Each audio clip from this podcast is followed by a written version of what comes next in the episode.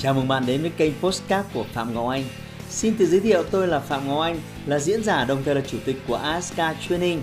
Tôi đã có gần 20 năm kinh nghiệm trong lĩnh vực đào tạo phát triển con người. Trong chuyên mục Postcard này, chúng ta sẽ cùng nhau trao đổi để cùng nhau kiến tạo thành công bền vững và xây dựng một cuộc sống hạnh phúc viên mãn.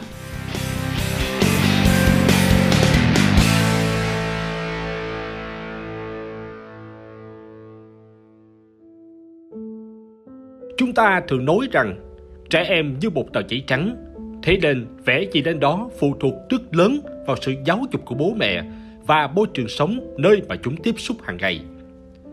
Ban đầu, bạn và những đứa trẻ sơ sinh khác khi mới được sinh ra đều giống nhau. Bạn dễ bị tổn thương và phụ thuộc vào một bộ não đang phát triển. Lúc này, bạn chưa có nhận thức về thế giới bên ngoài. Nếu được sinh ra lớn lên trong một môi trường hoàn hảo, bạn sẽ trở nên hoàn hảo. Bố mẹ bạn sẽ dành toàn bộ thời gian để chăm sóc cho bạn, cả về nhu cầu thể chất lẫn tinh thần, luôn đưa ra những quyết định đúng đắn, thiết lập những ranh giới lành mạnh nhất và bảo vệ bạn khỏi tất cả những tổn hại. Họ chuẩn bị cho bạn những điều cần thiết để bạn có thể tự chăm sóc bản thân khi họ không ở bên bạn. Nhưng thực tế, chẳng ai trên đời này hoàn hảo cả, dù cho là bố mẹ bạn hay những người khác liên quan đến cuộc sống của bạn. Chính vì vậy, không phải lúc nào những nhu cầu của bạn đều được đáp ứng.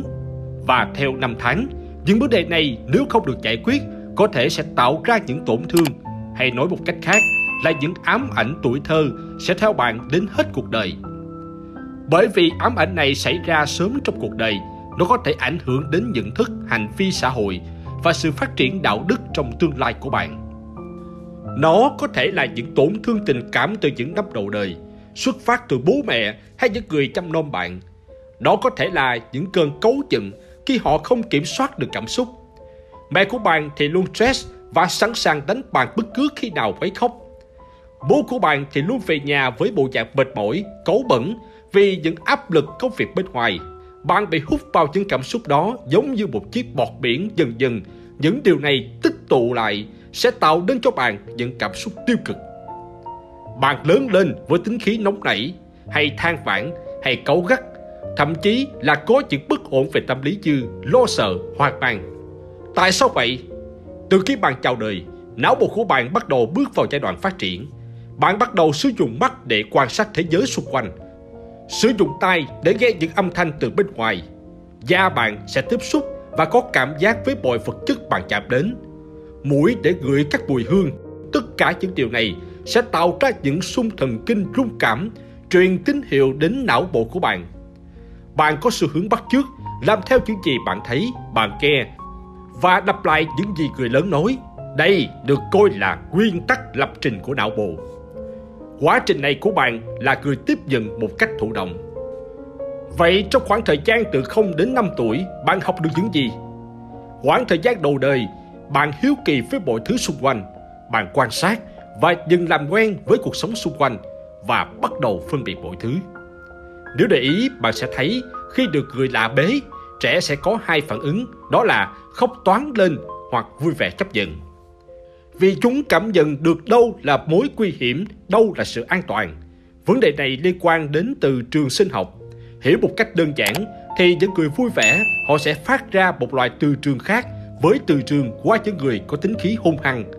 Đây là một hiện tượng tự nhiên và đứa trẻ sẽ cảm thấy an toàn với những người có cùng tần số từ trường với nó. Lớn hơn một chút, bạn sẽ bắt đầu có xu hướng bắt chước và làm theo những gì bạn thấy. Thời gian này, thường thì bạn sẽ bắt đầu bu ba tập nối, tập đi, nheo mắt, vỗ tay. Sau vài năm đầu, cuộc sống của bạn tách dần ra khỏi bố mẹ Thời gian này là từ 6 tới 12 cho đến 18 tuổi. Nhiệm vụ của họ là giúp bạn trở thành bản thân bạn và tự tin đứng vững trên đôi chân mình trong cuộc sống. Ở đây có cả một núi vấn đề mới sẽ phát sinh khi bà ba mẹ cố gắng kiểm soát hành vi của bạn, thường xuyên chỉ trích bạn hay mong muốn bạn trở nên hoàn hảo một cách vô lý.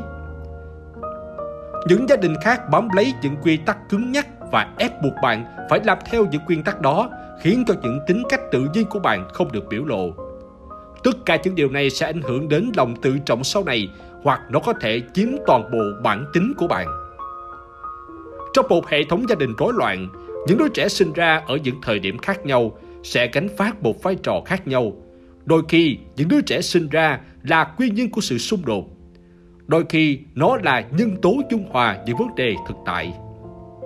Sau này, những vai trò này cùng với thứ tự sinh ra có thể dẫn đến những vấn đề tính cách tương đương. Nhưng bạn sẽ rất khó để thấy được vấn đề của chính mình.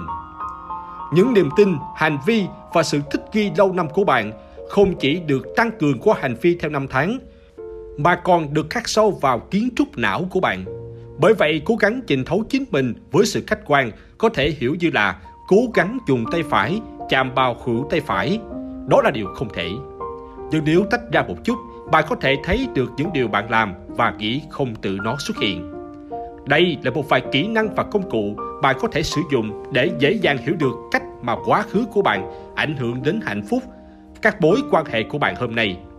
Bạn có thể làm ngược lại. Bạn có thúc đẩy bản thân thành công và tự mình đứng dậy khi thất bại không? Có chứ.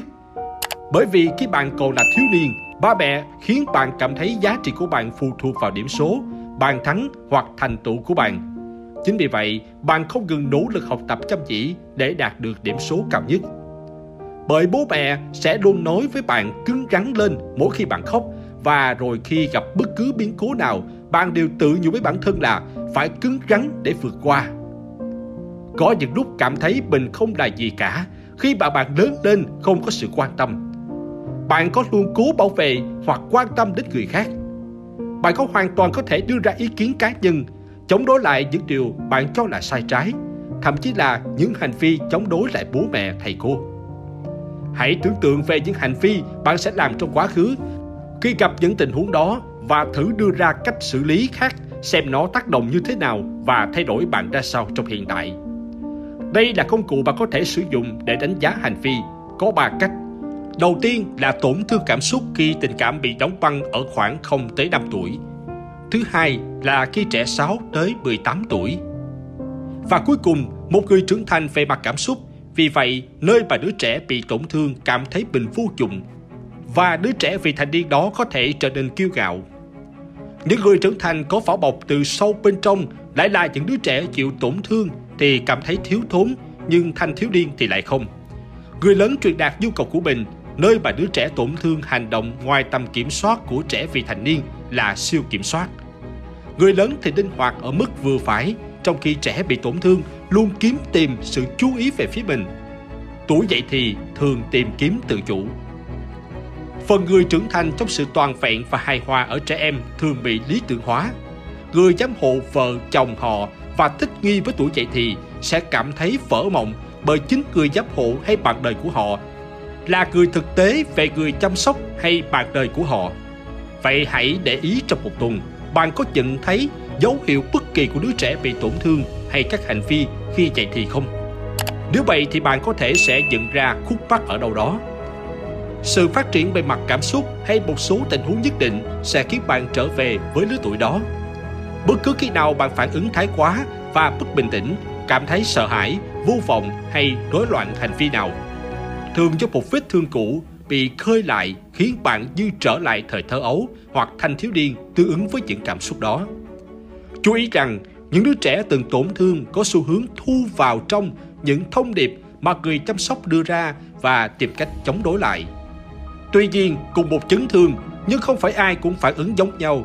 Trẻ em cũng được sinh ra với khuynh hướng và khả năng phục hồi khác nhau. Nhưng nếu bạn vẫn ở lại với người đã gây ra tổn thương cho mình, đó là liên kết chấn thương. Nếu thời buổi công nghệ làm tê liệt cảm xúc của bạn, đó cũng là một loại chấn thương. Cứ tiếp tục như vậy thì rất nhiều chấn thương khác cũng có thể đến.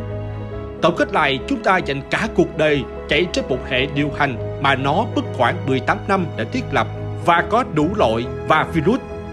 Và khi chúng ta kết hợp tất cả lại, căng thẳng sau chấn thương phát triển và hệ thống gia đình, họ tạo ra kiến thức mà cho phép chúng ta tự tìm virus và có thể tự xét hành vi, suy nghĩ và cảm xúc của ta từ đâu mà có.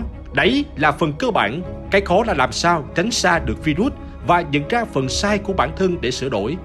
Bởi cho tới khi ta bắt đầu phát triển sự trung thực với chính mình, chúng ta mới có thể thực sự trải nghiệm cảm giác yêu thương thực sự với người khác. Hãy like và chia sẻ postcard này để nó có thể tiếp cận và giúp ích cho nhiều người hơn nữa.